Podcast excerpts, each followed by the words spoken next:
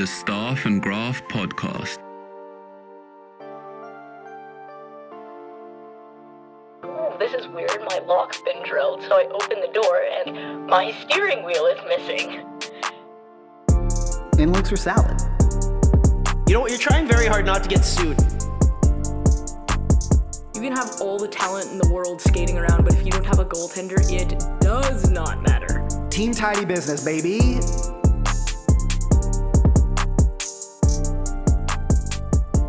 Now, Rachel, I want to I want to let you in on some some current events that are that are going on. Um, it, so the the account, uh, you know, it's got seventy four point one thousand followers. It's called at Pop Tings, um, verified, although it doesn't matter anymore. But you know, it's it's pop culture updates and whatnot. It's like a it's like a tabloid, and it reported on May 9th that Tom Cruise, you know, beloved actor Tom Cruise, is reportedly in quotations extremely interested in Shakira, close quotations, and sent her flowers after they hung out together at the F at the uh, F1 Miami Grand Prix. Huge news, crazy stuff. Now, you know, the world was just recovering, just was just trying to grapple with that that reality.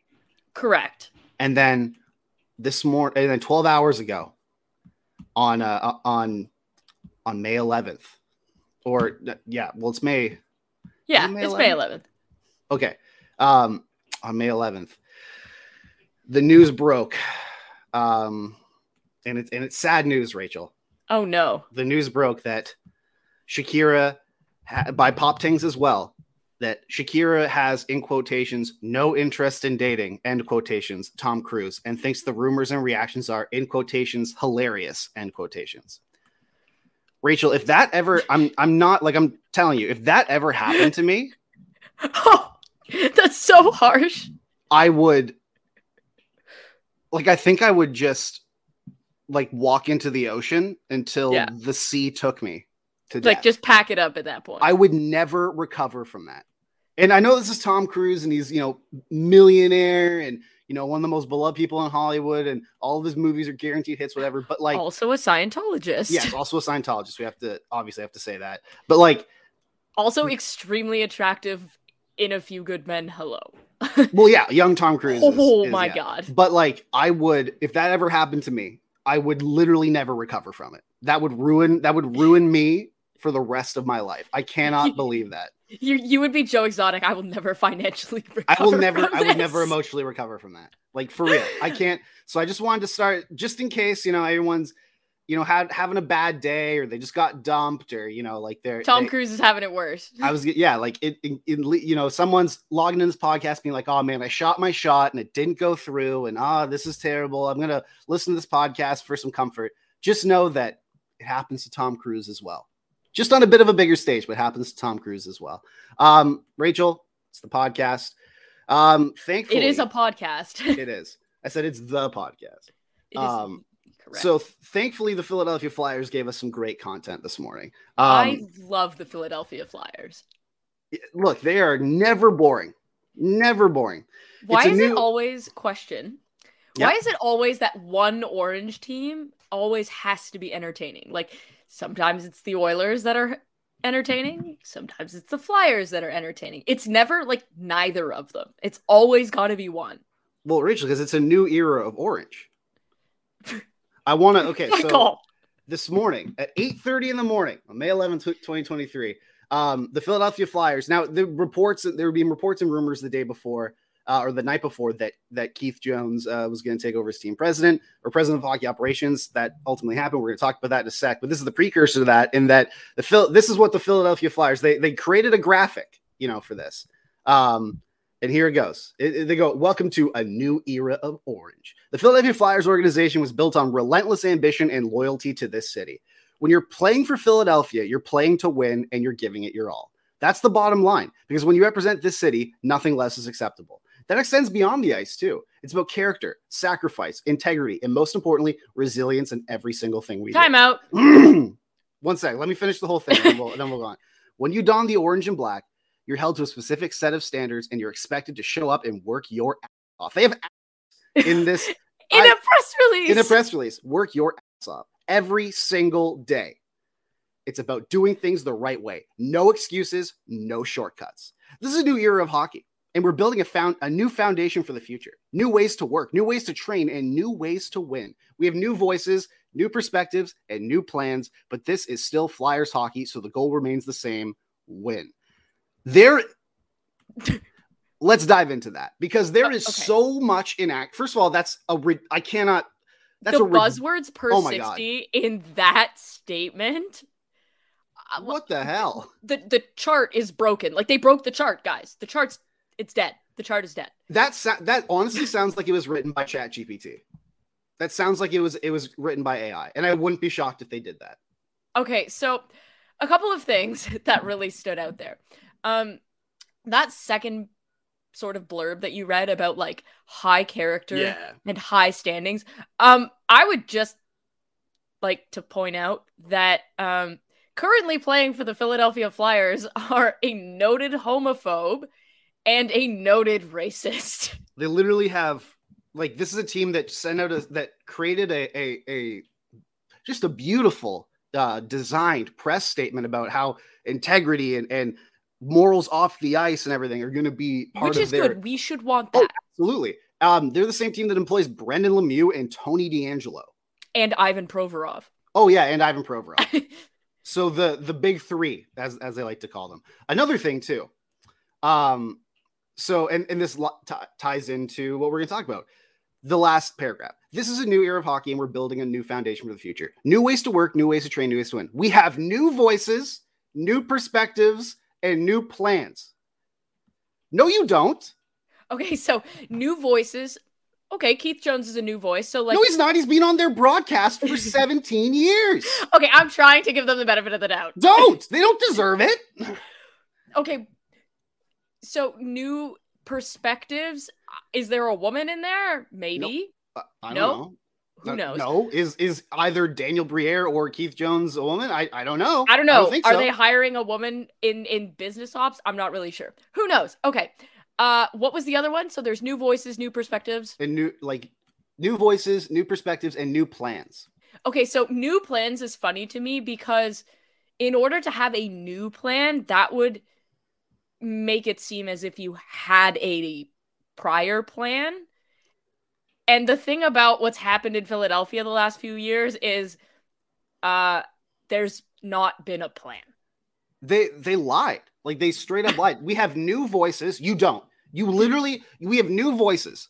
You hired to lead up like you you had an opportunity to just sort of clean house. There was a big um the biggest I was one of the biggest criticisms of your team outside of the constant losing and and, and it's you know because of the reason of the constant losing is that y- you know you have to tiptoe around this this you know like Nepotism. coterie yeah this coterie of old players who are exact who are you know consultants or executive consultants now you Yeah. hired a, your two your two now the people who are going to be heading up the building of the hockey team that's supposed to be that's supposed to be you know like sort of underlined by new voices and new perspectives both played for the team. Both of them played for the team. And the top one has been has been you know on the Philadelphia Flyers broadcast for 17 years.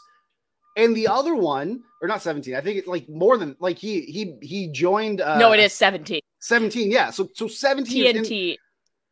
in like the time it, it takes for like a child to to graduate from high school from birth. The guy's being on the broadcast for 17 years. He's likely been traveling you know like either on the team plane or he's in the dress like you know team broadcasters they are not supposed to be objective. They're supposed to be down there and it, local broadcast. And the second one is um uh, oh and you also hired the guy who he, he the first guy has no hockey ops experience not at the junior level he doesn't run a triple a team he doesn't like you know A triple A team, the bar is on the floor. Well, because at least Martin St. Louis was a was an assistant coach on his son's Triple A team before he got hired. And look, it's it's gone fine in in, in Montreal, but Yeah. like you look at the the lack of uh, experience, and then the other guy was literally the Dwight to to Chuck Fletcher's Michael Scott. He was the special assistant to the GM, and he also played for the Flyers. Has also been there for the last like 22 months, the entire time. And before that, he was he was still in the organization running the the team's ECHL affiliate. So and and both of these guys have no experience in hot. So you're telling me that that this is new new perspectives and new voices. Both of these guys have been entangled in the organization for uh, uh either on a playing field or in, in the playing in the context of playing or off the ice whether they've actually already worked for the team or already were working for the team or they've been on the broadcast for the for 17 years. This is the opposite of that. You lied to your fans and you lied to us.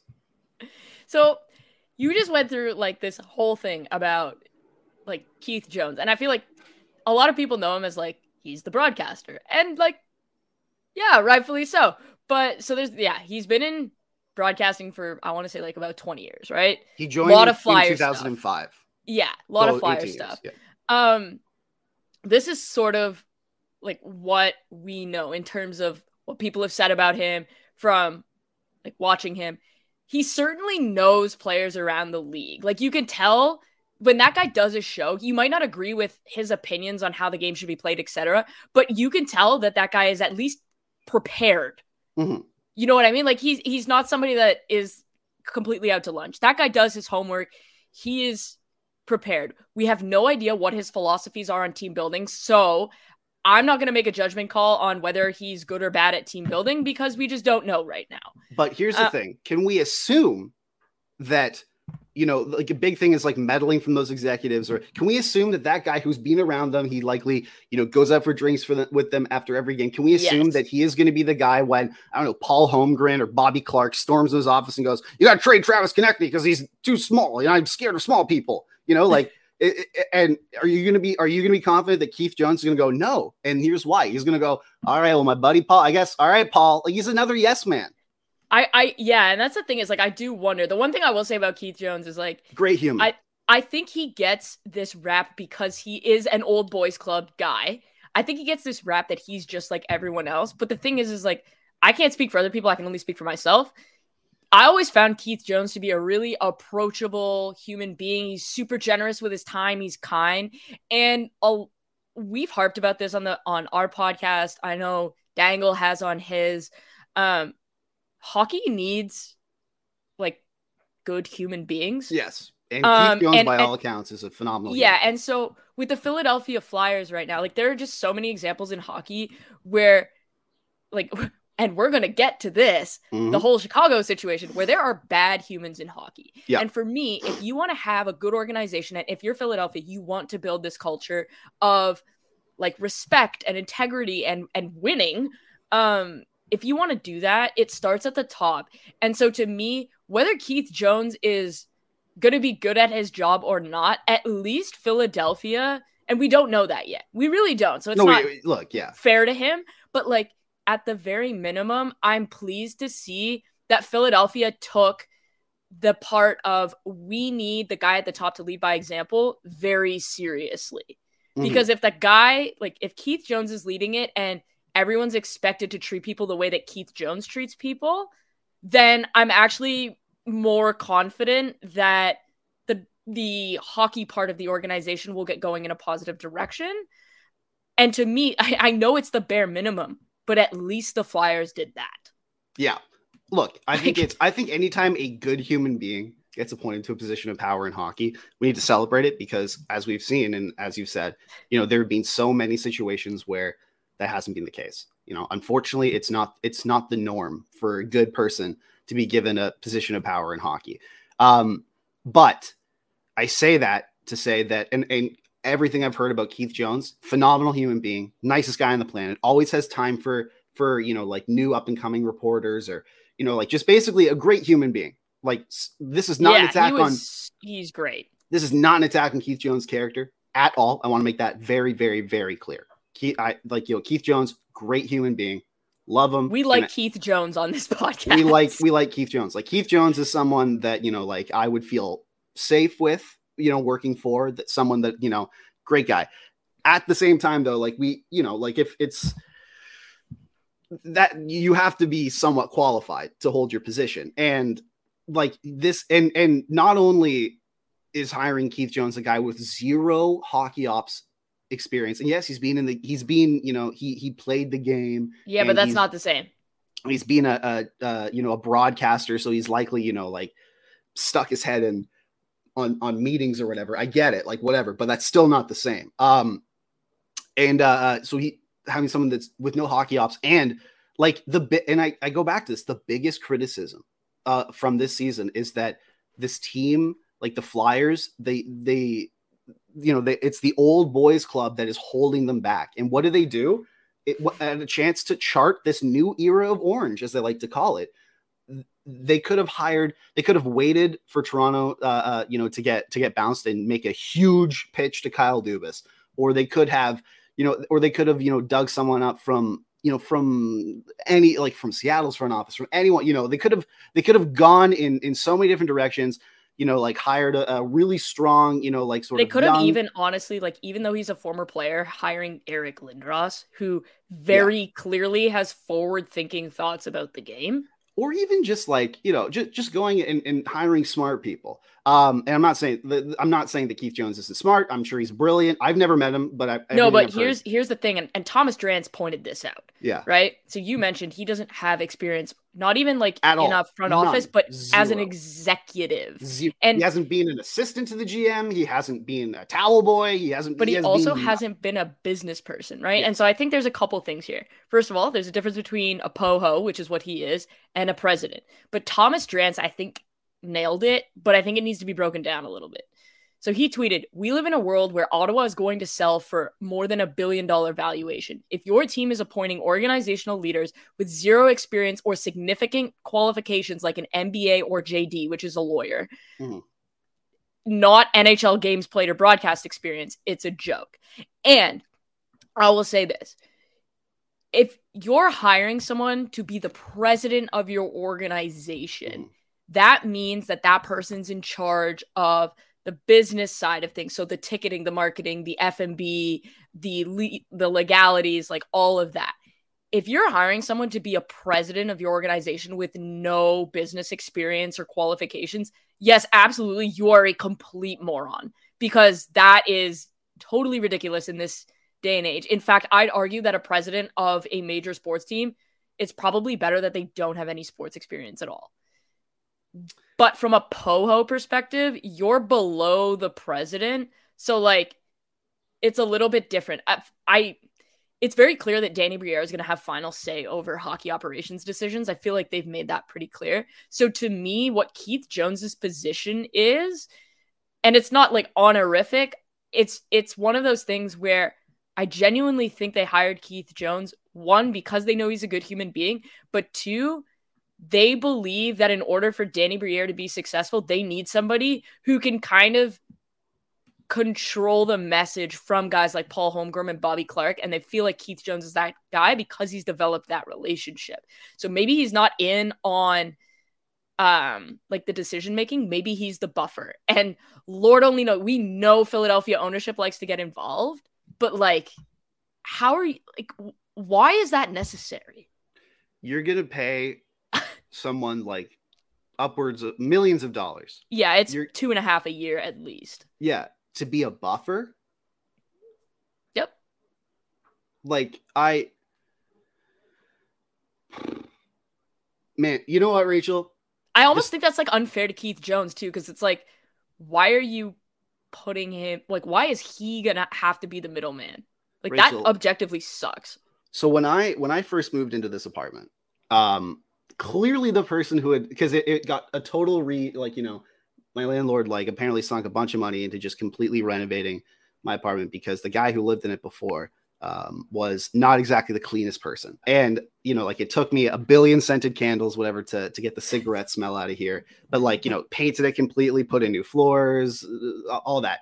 Um, but clearly, the mice of the neighborhood um, didn't realize the guy had moved out they still oh, thought no. that that their buffet was was still open. Um, and so for the first like couple months, I realized, oh, oh, I have some unexpected visitors all the time. Um, and so when you know when they come, I try and catch them and you know deal with that problem and whatever. But I realized it was just sort of like like I, I realized this is not the this is not the right idea. Like why am I why am I trying to react to a situation when I can be proactive?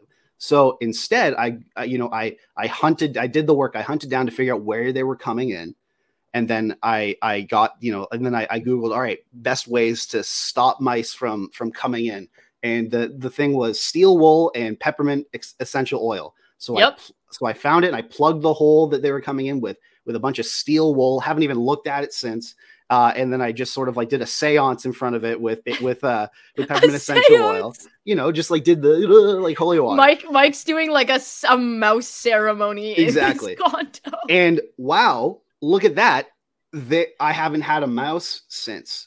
And a lot and what what they're doing, or at least if they, you know, by hiring Keith Jones to be the buffer, what the Philadelphia Flyers are doing is they are they are going, all right, well, we're just going to try and catch all the mice. And eventually, hopefully, they'll stop coming. Instead of figuring out Instead what, of having like- a seance. instead of addressing the problem. You're hiring a guy and paying him a, a bunch of money to be a buffer for these guys for um for this message because you don't trust the message of this group of people instead of just getting rid of the Getting group rid of of people. them.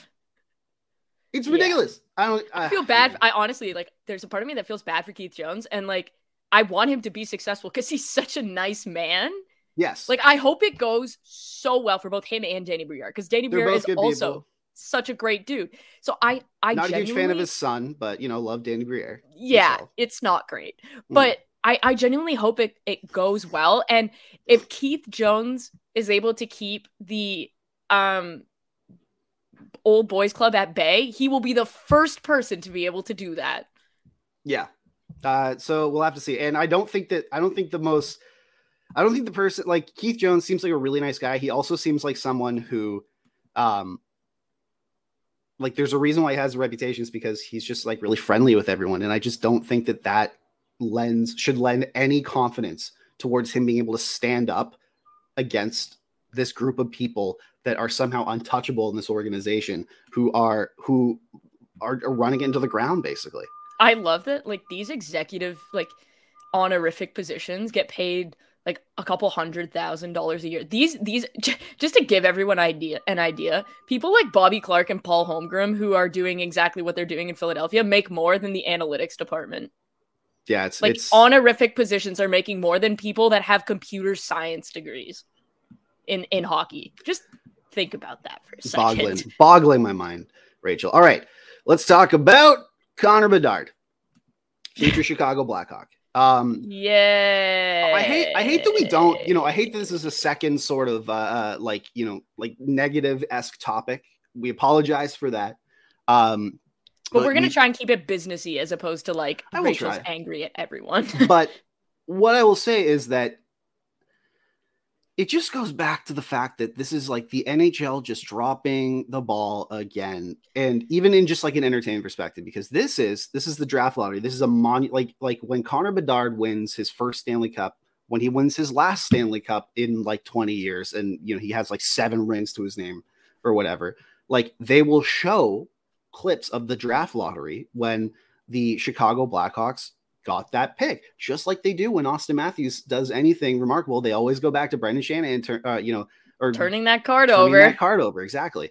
Um, and the actual presentation of the draft lottery was horrible, and it was ruined. Like it, it like, like I, I think it was just an innocent mistake by by Kevin Weekes, but like he spoiled it right off the hop. Like he, like like when it was getting down to where all the drama is, he straight up just spoiled the fact yeah, that like somebody straight up didn't tell Kevin they were going to break. exactly and then and then it, again i know it's not sort of like and, and obviously like uh, uh, there been everyone's pushed back against the against the fact that you know or against the notion that you know it's rigged or whatever and it's not rigged. I, don't, think it's rigged like i think it i you know, Do you think but it was rigged, he'd be in in Chicago right now? No, he'd be in Arizona. And do you think if the draft lottery was rigged, McDavid would be in Edmonton? No, he'd be in Toronto. Like it's not rigged, guys. blows my mind. And so they they like it's another you know monumental opportunity for them to to create drama to create the spectacle. I remember when Zion Williamson was about to get drafted uh, or was was coming up. He was like the next legendary prospect, and uh, and the N- NBA made a big pomp and circumstance deal over the lottery. It was you know it, it was huge. It was appointment television. They just kind of squirted this thing through. You know, To it was me, like, terrible. I remember. I feel like it might have Yeah, it was the Matthews draft. Um, and even the McDavid draft, like they had McDavid in studio and like they had at, for the Matthews draft, they had all the GMs in studio. For me, if you're in the draft lottery and you have a chance at the number one pick, you're very clearly not attending a playoff game. Mhm. So you're like they should have brought everybody to the NHL Network studio in New York and done it that way so you could have that live reaction of Brendan Shanahan. You could have that live reaction of Connor Bedard who isn't going to the World Championships. Like I think that would have been great, but like leave it to the NHL to just botch that one. And then obviously there's the there's the result, which is Connor Bedard going to the Chicago Blackhawks. And again, not rigged. This is just the way that the lottery balls fell, but just the worst, the absolute worst possible situation. And now a generational talent, a generational talent will be will be followed Tied. around, will be tied to this legacy, and will be followed around by he will like just by him landing to Chicago at this time will be a and it's through no fault of his own, obviously. yeah, I feel bad for him because people are going to inevitably ask, They're gonna ask him. and yeah. that's not something one that Connor Bedard should have to answer for, and two, he didn't. Neither Bedard nor the fans did anything wrong, Mhm. He and so be to be upset at them. now, every single Blackhawks fan that came into my mentions being like, "You're so salty," "LOL," "Get over it," or the few people that told me that Rocky Wirtz sold the team. he did not. Um, those people, screw those people. But the majority of Blackhawks fans were like, "F this," like, no thanks. And so, like, I don't, I don't like when people are saying that um people should boo Bedard or that no, Chicago he didn't do anything. Yeah, Connor Bedard didn't do anything, and the fans of Chicago didn't do anything either. In fact, I'd argue that a lot of them deserve some credit because they just straight up stopped showing up.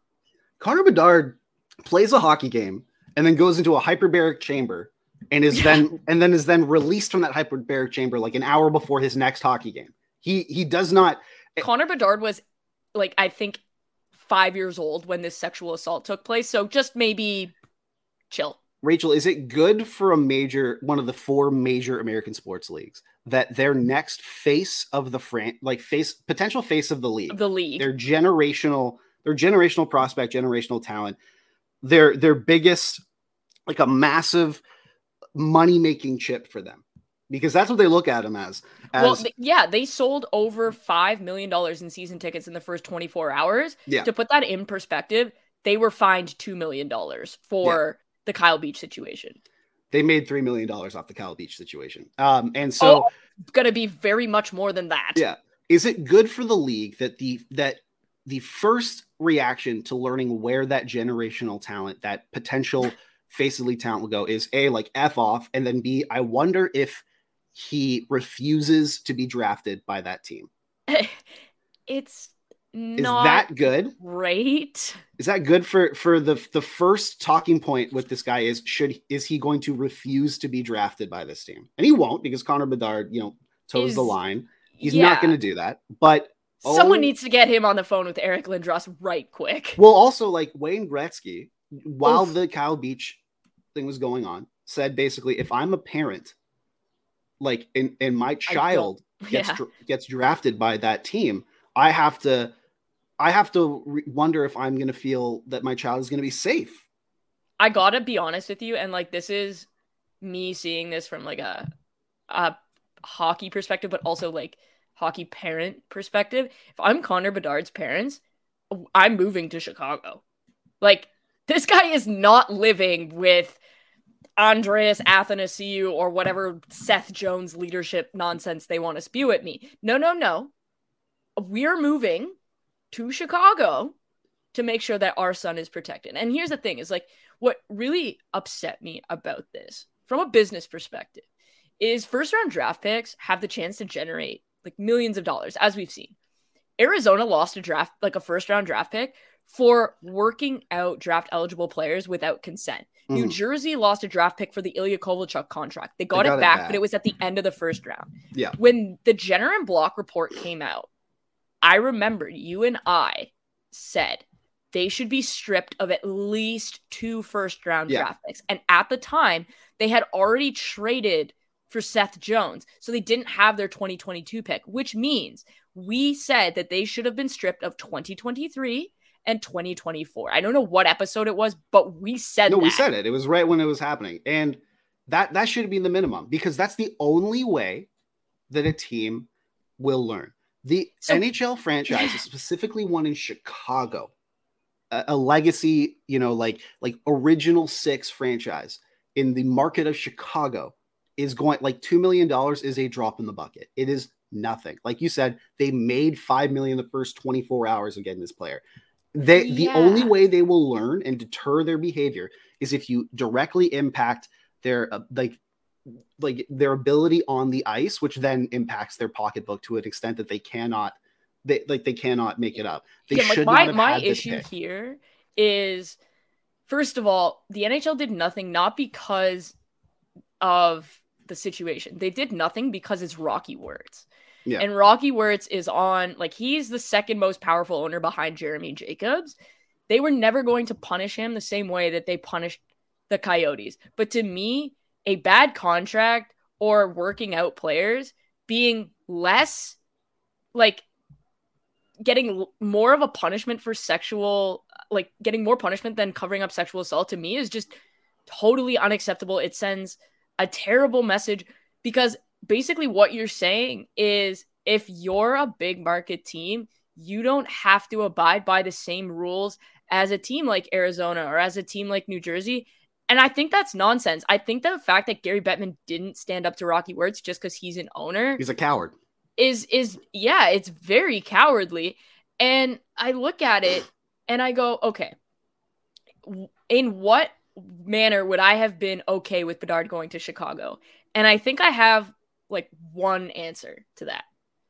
What? If the NHL had, if you remember when Donald Sterling was forced to sell the Clippers Oh, over like a racist remark, like multiple the- racist remarks. yeah, but yeah. what I'm saying is, is not covering up sexual assault. Yes.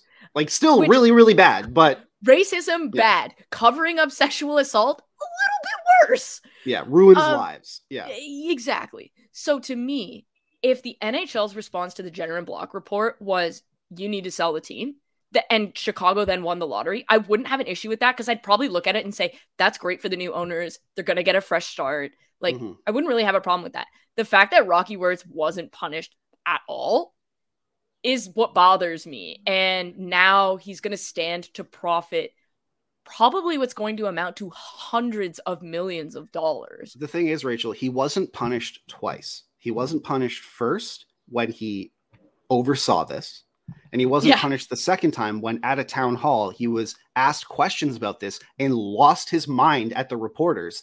And Yeah, and poor Mark Lazerus.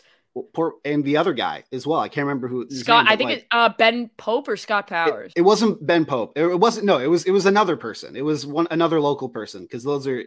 It's Lazerus Pope and Powers are the three sort of like big guys in Chicago. It was a different person, but like he wasn't. He he wasn't punished in a like. I feel like the NHL should have been like, all right, Rocky, we're giving you a slap on the wrist because you're you know one of the executives. Fine, but like just stay out of the limelight. You know, like this is big. This this this scan this scandal like hit our brand a lot. So just shut up for the next little bit. yeah, conduct detrimental to the shield is literally in the NHL code of conduct. And if this was not conduct detrimental to the shield, then I'm not really sure what is. And then he immediately, the first time he's in front of fans and media, like w- where it's not over Zoom, because remember all Yeah. of his prepared remarks, and they were prepared remarks, came in a in a sterile conference room over Zoom. I was in those Zoom meetings. I asked the question. Yeah. I saw it.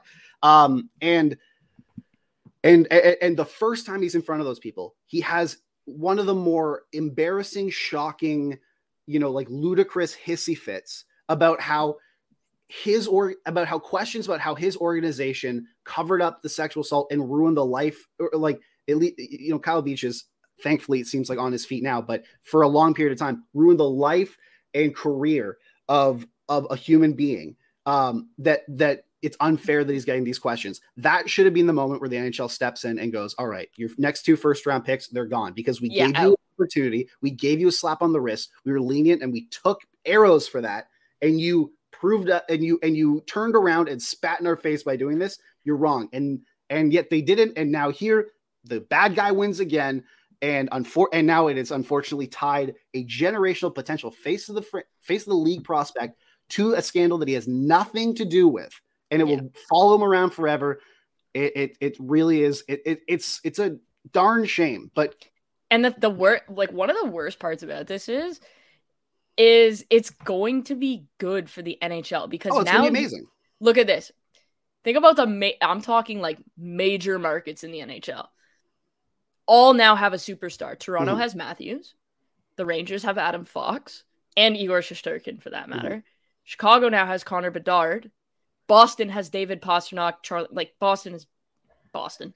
They have Pastrnak, McAvoy. Like they're also probably the best team in the league Mhm. in terms of consistently being good. Right? You've got McDavid in Edmonton. That's obviously not ideal from like a market perspective, but he's done a great job of growing the game just as a whole. Right? But if you think about it, Sidney Crosby effectively saved Oh yeah, he's the Penguins reason. franchise. The Blackhawks were never going to need saving. Mhm. Like the Wirtz family has been involved with the Blackhawks since the end of World War II.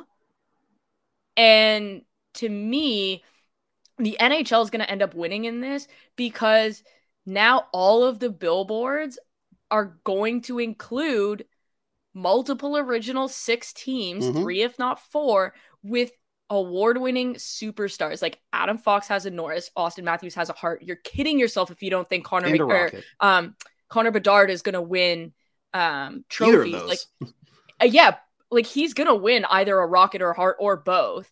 And for that, like from a marketing perspective, that's gonna be so good for the NHL. And all it's gonna do is serve to bury the fact that this organization is awful. Like even for me, if the NHL would have said, Rocky, you're out, Danny has to take over, or like we're stripping you of picks, I probably would have allowed that because then at least the head of the snake is out of the organization. And Danny mm-hmm. Wirtz kind of seems like he wants to do better because he's a little bit younger. But man, like this is just it's such a bad message to send. And we were sitting here being like, ugh, Arizona's gonna be the worst because none of us even considered that Chicago was going to win. Yeah, we would all and- take Arizona right now.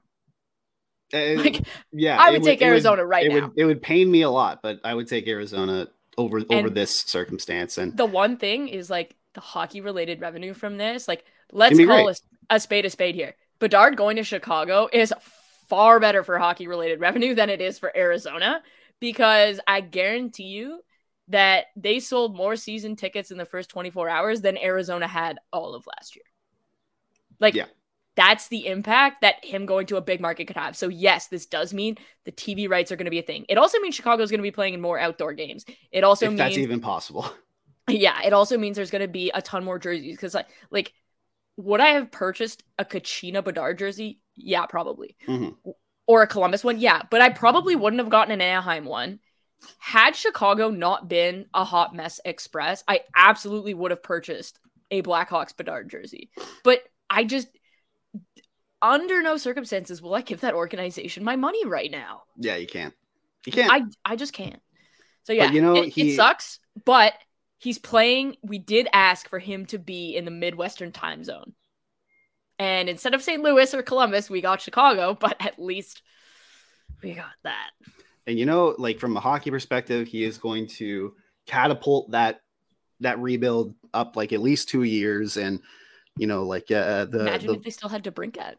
I know the Blackhawks have an insane amount of draft capital. They have two firsts and I believe four seconds this year, and then two firsts the next two firsts for this year, the next year, and the next year. And one of them is the Leafs 2025 first, and we have no idea what the Leafs are going to look like in 2025. So that could be that could be a pretty high pick. I know I think it's top five protected though, or top 10 protected. Yeah. it'll So, the thing about the that is, year. either way, they still shouldn't have their own picks. yes. Um It's so nonsense. It's, it's total ridiculous. nonsense. It's ridiculous. But anyway, anyways, uh violence is off the charts, Rachel. Um so let me get this straight. We've got buzzwords per 60 off the charts. We've got bad vibes per 60 off the charts, and now we have violence per 60 off the charts. This guess- is yes. bad. You know what though? Like, here's the thing: the NHL, like the playoffs, the intensity gets ramped up. The hits are harder. The you know, like the inches are, are hard harder to come by, Yep. it- which is great. Um, but that that can only be a very good thing if it is underlined by like a mechanism that, like, like that sort of acts as a deterrent. That that. Uh, what am I going to call? What am I going to say? What's the word? He- He's so jeez, upset jeez. right now. He actually can't form his like adjudicates it thought. i don't know like like basically like renders it so there is consequences because there aren't like like yes alex alex uh Pietrangelo i was shocked to learn that he's going to get a he has a hearing I was wholly expecting a fine. I was expecting either nothing or a fine um look Considering think- Evander Kane cross-checked Pietrangelo in the face last game and was not even fined. I yeah mean, or you know sam bennett put a 20 year old in a friggin like rko head choke and, and gave him a or Radko Gudas almost decapitating somebody. Yeah. it just seems and i you know i, I we're going to keep this relatively brief because i don't want it to just be you know like 20 Yeah. minutes of mike and rachel complaining about you know like i don't want that to be the podcast but like holy smokes man like it just seems like there is more like egregious like like incidents lately and and now it just seems like the like the nhl community at large has just gone like there's what's the point of even getting upset about this? They're not going to get like like they're not going to get fined or not get like i remember when brendan shanahan was was uh, uh was at the helm. He was Those fine. he- those are the days. And i remember as a dumb like 15 16 year old i remember you know like being like what the heck is this guy doing? He's suspending people for a crazy long amount of time in the playoffs. Because i remember i think his first or second year he was in there there was just an insane like it was like this it was like this playoffs where it just like everyone lost their mind and decided to just try and murder each other. Like it was like and then Ra- he was like, "You get a suspension, and you get a suspension, and you get a suspension." like the Raffi Torres stuff was like Oh, you know, like going crazy. You know, like there was like I believe Sean Avery was still in the mix there. It was it was Chris nuts. Simon, remember when he stepped on Yeah. someone? I, I don't think that was, but I remember it was like specifically in the playoffs. Like there was just a crazy amount of stuff. And Brendan Shanahan, he drew a lot of criticism. And from me as a 15 year old, because I'd never seen this before, and I was like, I was like, oh, it's like, you know, he's getting suspended and whatnot. But like he got, he would just hand out like seven game suspensions in the playoffs like crazy. And now it Yeah. just seems like, I mean, I guess unless you're Michael Bunting, it just seems like there is no, like there, there's no, uh, that, that George Parros is extremely lenient to the So point where we- I wonder if he's even doing his job. So, from a like once again from a business perspective, Mm-hmm. uh, can we just both agree that if Leon Draisaitl's wrist gets broken, that's bad for the league in terms of business and Absolutely. and things? Okay, very good. Can we also agree that it's bad if the lead highlight on Sports Center is that said lumberjack slash? It's bad. Yes. it's it's bad, right? So and the reason I say this is because the NHL is falling behind, even MLS, and that is not ideal um, for the NHL. But this is what happens. Like I actually thought, I want to say, two games ago, I thought the rain or the Devils Canes game was officiated really well. Yeah. Like I thought that they kept control, they called what needed to be called, but allowed like some playoff hockey to sort of occur. But if you were going to run around and be a dummy, they called you for it. Mhm. So to me, the refs it, it it starts with the mandate and then the refs it that mandate comes down from Colin Campbell and Stephen Walkom. And then the refs lose control of games because they're trying to follow the mandate while also balancing a powder keg. And then DOPS doesn't do anything. So then we end up with Kane on Pietrangelo in game three, cross checking him in the face. Then we end up Kane on Pietrangelo, which was very close to the Kadri hit that broke his wrist last night. And then, no crap, Pietrangelo's furious and does a full blown, like, Crime. I've seen lumberjacks take less of a swing on Mhm. Draisaitl's wrist to the point where Connor McDavid, the league's like ombudsman for being silent, w- scoffed and laughed at how ridiculous that was, and he didn't even get a match penalty for attempting to injure. Like, what was he doing then? It it the what was he doing? This is what this is why the the like the refs present a standard.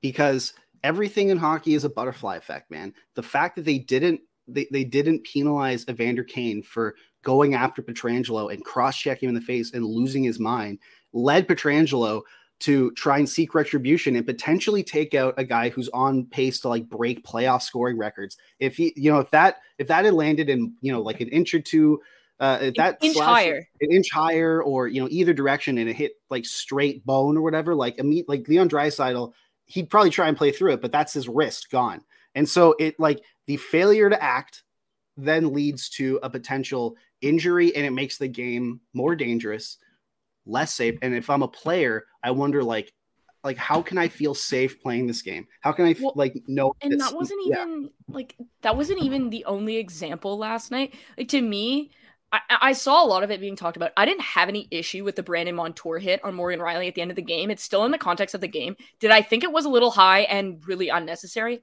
Yes, but it was in the context of the rules. Mhm. What I did have a problem with was Sam Bennett jumping on top of Jake McCabe, mounting him, Mhm. and then punching him. That is not only not allowed in the rule book, it also breaks this like really dumb thing we have called the code. yeah the code changes the code is is like how hardcore christians view the bible it changes like they gerrymander to the point where it fits their specific like the code Correct. can be anything Like, do I think the Gudas hit on Camp was as bad as the Makar hit on McCann? Absolutely not. Do I think it was dangerous? Yes. And to me, you can have like if Gudas wasn't suspended and he was fined for that hit, that's fine. But at very, very minimum, it's a two minute penalty because otherwise you have a devolving thing. So like that Gudas hit kind of started the powder keg. And then that led to what happened at the end of the game where you have players punching down opponents. You have whatever was going on between Matthew Tkachuk and Mitch Marner. And then in the later game, you have a hit that goes uncalled in the previous game, then a hit that goes uncalled in the current game, a blowout, and now you have what was very nearly a shattered wrist. Mhm. And we haven't even talked about cross-checking. Like to me, it's it's bad for the game from a business perspective. I don't even like at this point, I don't give a crap who wins anymore. But I'm gonna be really freaking pissed if the way that this is being disciplined leads to me not being able to watch Leon Draisaitl or Auston Matthews or Jack Hughes because some numbnuts decides that they want to take them out and the league wants to do nothing about it. It's anarchy and that's bad for business. People, the casual fan or the person that like my sister is not tuning in to watch the hockey game. She's tuning in because Auston Matthews is cool. Mhm. yeah Like, and if Auston Matthews isn't playing, she's not watching. So you need to keep these players in the games, which means when the penalties are there, you should probably call them. Yeah, I think that's that's as good of a, a summation as you can make. And and also, I, one last thing I'd say is that maybe we'd be spending less time talking about it if the second round actual hockey was entertaining, because this Only one series has been good, and it's been the one that has like a three, well, three one score now. at this point. It- Like it's it, it just man, it, it's Oh, it's it been rough. After and after a great first round, man, like that was a great first round. That was I- one of the best first so- rounds we've had in years. So much fun, and yet And it, so who knows? Trash heap second round. And who knows, man? Maybe a team coming back from being down 3-0 if they do it like that. Maybe that could be, you know, something that leads to a phenomenal end to the second round. That'd be great. I am going to have like an existential crisis if that happens because the people in my house are Mhm. going to my grandmother was watching the game yesterday and i just want you to know them so for everyone who doesn't know like my grandmother is ill but Mhm. like she watch she loves to watch golf and baseball but and then the raptors but she i was sitting on the couch she wants to sit with her grandkid and, and watch hockey and she is like 90% deaf so I, I turn it up so that like she can hear when the anthems were on last night she asked me to turn it off because it was so bad Oh goodness. Okay. a deaf person was like, "No, this is I don't want to hear this." I don't I don't want to like again, you know, this is just like I, I don't want to clown on someone. I don't even know her name. you know, like all that, whatever. But whole like that was the worst anthem. That was the worst like non-disaster anthem, like where someone forgets the lyrics or Yeah, you know, like That was like, worse than what was the Nelly Furtado one? No, no, no, nothing's worse than Fergie. Fergie was incredible. No, no, no. The Fergie one is the worst one, but there was a Nelly Furtado one that was like uber weird. Was there? Okay, I, I don't even remember that. But No, like, the Fergie one is untouchable. Him, her and Carl Lewis, untouchable. the but that one last night was like in the Florida game. Like I I, I tweeted him like, do they audition these people before? Because it seemed like the the you know Sonia, I can't remember her last name, but Sonia in, in, in Tampa, the the, oh, the she's great. she's she's my girl. Like I love her. I She's- you yeah. know love her. I would I ride and die for Sonia. Like you know it, it- she's your new you know, Martina. Uh, yeah. Well, I mean, now the Martina's like Martina legitimately has the voice of an angel. She's like a superstar now. Like she's legitimately like So the in thing about movies. last night, and maybe we'll end on talking about national anthems because it's kind of fun. Yeah. Um, and then we'll briefly mention Micah McCurdy getting into a Twitter fight. with but- the Dallas Stars. Yeah, like the thing about anthem singers is like I understand we're not expecting you to have like professional recording artists all the time. Like you know what? Sometimes um, what's his name? Dallas. Uh, Dallas Smith shows up and does it for Edmonton or um, like a country singer, whatever. Every so often, like the Leafs had somebody famous show up. Like I'm sure if Justin Bieber asked to sing the national anthem, the Leafs would probably be like, "Yeah, Dude, you can do- Martina is famous. She's straight up like a Yeah. like a she like she has albums coming out. She the Yeah. Leafs. It's like the Leafs got friggin' Beyonce as she was coming as she was coming up.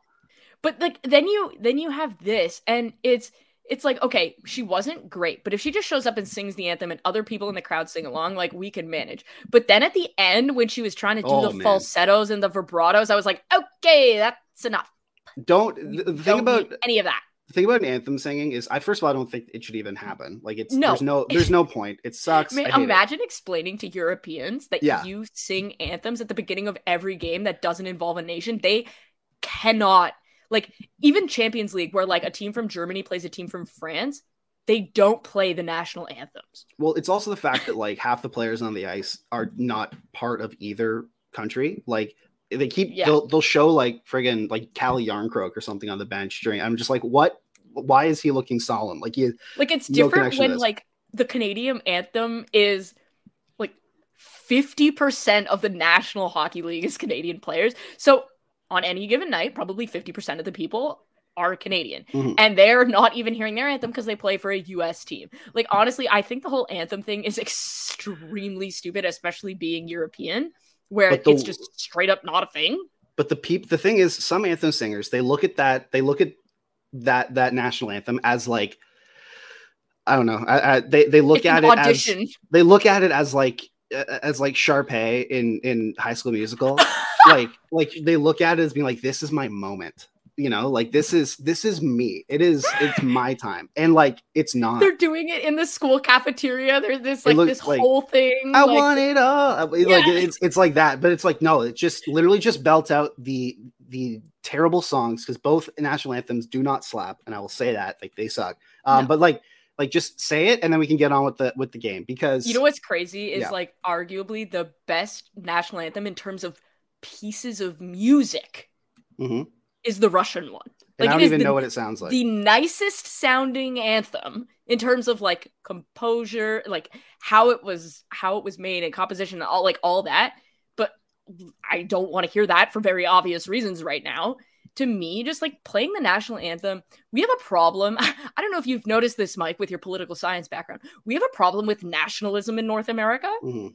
and i don't think we need to be um encouraging that behavior Yeah. at sporting events and on television i think if anything it maybe needs to be toned down a lot maybe just a smidge. But anyway, let's before we head out. For some reason, um, the Dallas Stars decided to clap back against a an analytics, uh, you know, uh, uh, Twitter the account. analytics yeah, guy. Micah Blake McCurdy, who you know does great work. Like he just was like, I, I, he literally, it was, it was relatively like innocent too, tame in that he was just like, I wonder why, you know, like in why Miro Heiskanen, you know, is getting praised because he was on for zero goals, four two against, like he kind of got shelled in his minutes, and then the Stars came in and were just like, like he's really nice.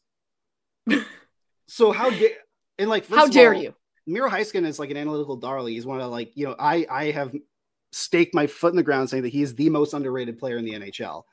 Like, Yeah, and nowhere in that tweet did Micah say Miro Heiskanen is bad. no, he just said like this. ga- Like he's like, I wonder why the narrative doesn't fit the results for him in this game. And your team is in the second round, and your branded actual Twitter account jumps in the replies. Is just like, yeah, well, he's really nice, and, and he impacts them in other ways. So, ha, like what? It makes no sense. And then Bonks Mullet goes, you know, a great way to grow the game is when you clown on the analytics person that everybody loves. Yeah, and like here's the thing. There was a like the the reason why there was like the Corsi Wars, you know, it, back in the days because analytics people were real dicks online. Jerks. Like they were like they they I'm just gonna say it, they were all Jack Hahn. They were all I'm smarter than you. Uh, you know, like whatever. I'm gonna hold a Twitter AMA while my wife is giving birth, that kind of stuff. like they were, which is ridiculous. But no, like they were all like they were they all thought themselves like holier than thou, and that if you said like, well, I think I like this one player because I think he's he's a nice guy, and yeah, he might not produce as much as you'd like, but you know, I think it's I think it's good for the team to have him around. They go, you're terrible. How dare you? Like, you know, stuff like that. Um, so so Micah is he doesn't do that. bit of that. He is. Ha- have you met him? No, I have never. I Oh my God. like. Micah is uh, one of my favorite people. This is a man who walks around town wearing a tiara because he thinks it's cool, and his It vibe cool. immediately fits that. He gives statistical presentations wearing a tiara, and that is the king behavior Mhm. that I stand for. He's also super kind with his time. If you reach out to him, he answers questions. Even if you're like an old curmudgeon hockey man, like he still makes time for you. I know old curmudgeon hockey men who think very highly of Micah's Mhm. work, and that should probably be the barometer. Is if people like evolving wild who are as analytics as you can get and people that are gms also think that he does fantastic work. You're doing great. You're building that bridges. usually means he's doing fantastic work exactly. So I don't get why. And like also the stars, like you're in the second round of the playoffs. Yeah. Like you're, you know, like you you're doing well. Why are you? I don't know. don't do that Don't like we're trying to make hockey more welcoming like i wonder did they just forget to switch to their burner I think they probably forgot to switch. because, like, burner. I did Is that It, is once it this deleted year. now? I don't even. yeah know. it is like Okay, well, then i probably i did that once this year and like and now i i fully know that like a bunch of people have spent a whole lot of time looking for my burner which like good luck with You're, that you're one not gonna. You're not gonna find. it. you will never find it um but yeah like i think that might have been a case where they forgot to switch to their burner but if they didn't and it was actually intentional don't do that if you're gonna Yeah, do it to like the weirdos on twitter and the Do people who are Matheson. being yeah or if you're gonna do it do it where like colorado used to do it where they would clap back at people for being racist or homophobic if you want to clap back at those people please go ahead But don't Go be. But don't. right do that. ahead. That's. It makes no sense. It's weird. Yeah. but don't anyway, clap back at yeah. analytics people that's Yeah. so weird Now, before we end the podcast, uh, I would just want to give a quick shout out to Finland's prime minister, um, who divorced her uh, her husband, um, and it made national news because she is very pretty. So I just want to say, Finland's she's prime also minister. very good at her she's- job yeah, if you're if you're uh, you know if if you're listening, my DMs are open. Slide in there. We will set up a, a nice little time. Anyway, Rachel, we have reached the end of the podcast. Um, michael slides into the dms of finland's, Finland's prime, minister. in other news michael has been banned from the country of Mhm. finland Exactly. Yeah. Hey, look, that it's not that I would. I just think she's great. I love it, and I I I just want to you know whatever whatever the cause of her divorce was, I can I can treat her better. Just want to well say your wife left you so like you guys are kind of a match made in heavy You Hundred percent. She left have to it. figure out how to make this work Yeah. Well, f- focus on your sister first, and then we'll then you know then we'll be good. Anyway, true on that note, Rachel, we've reached the end of the podcast. Um, we'll be back next week to break everything down. But until then, stay safe and healthy. And Rachel, before we leave, any uh, anything you want to leave our lovely uh, listeners with? Um, don't start dumb Twitter fights and just be nice to each other. Everyone, ev- the world is mean enough. Let's be nice to each other. Great. All right. We'll see you next week. Peace.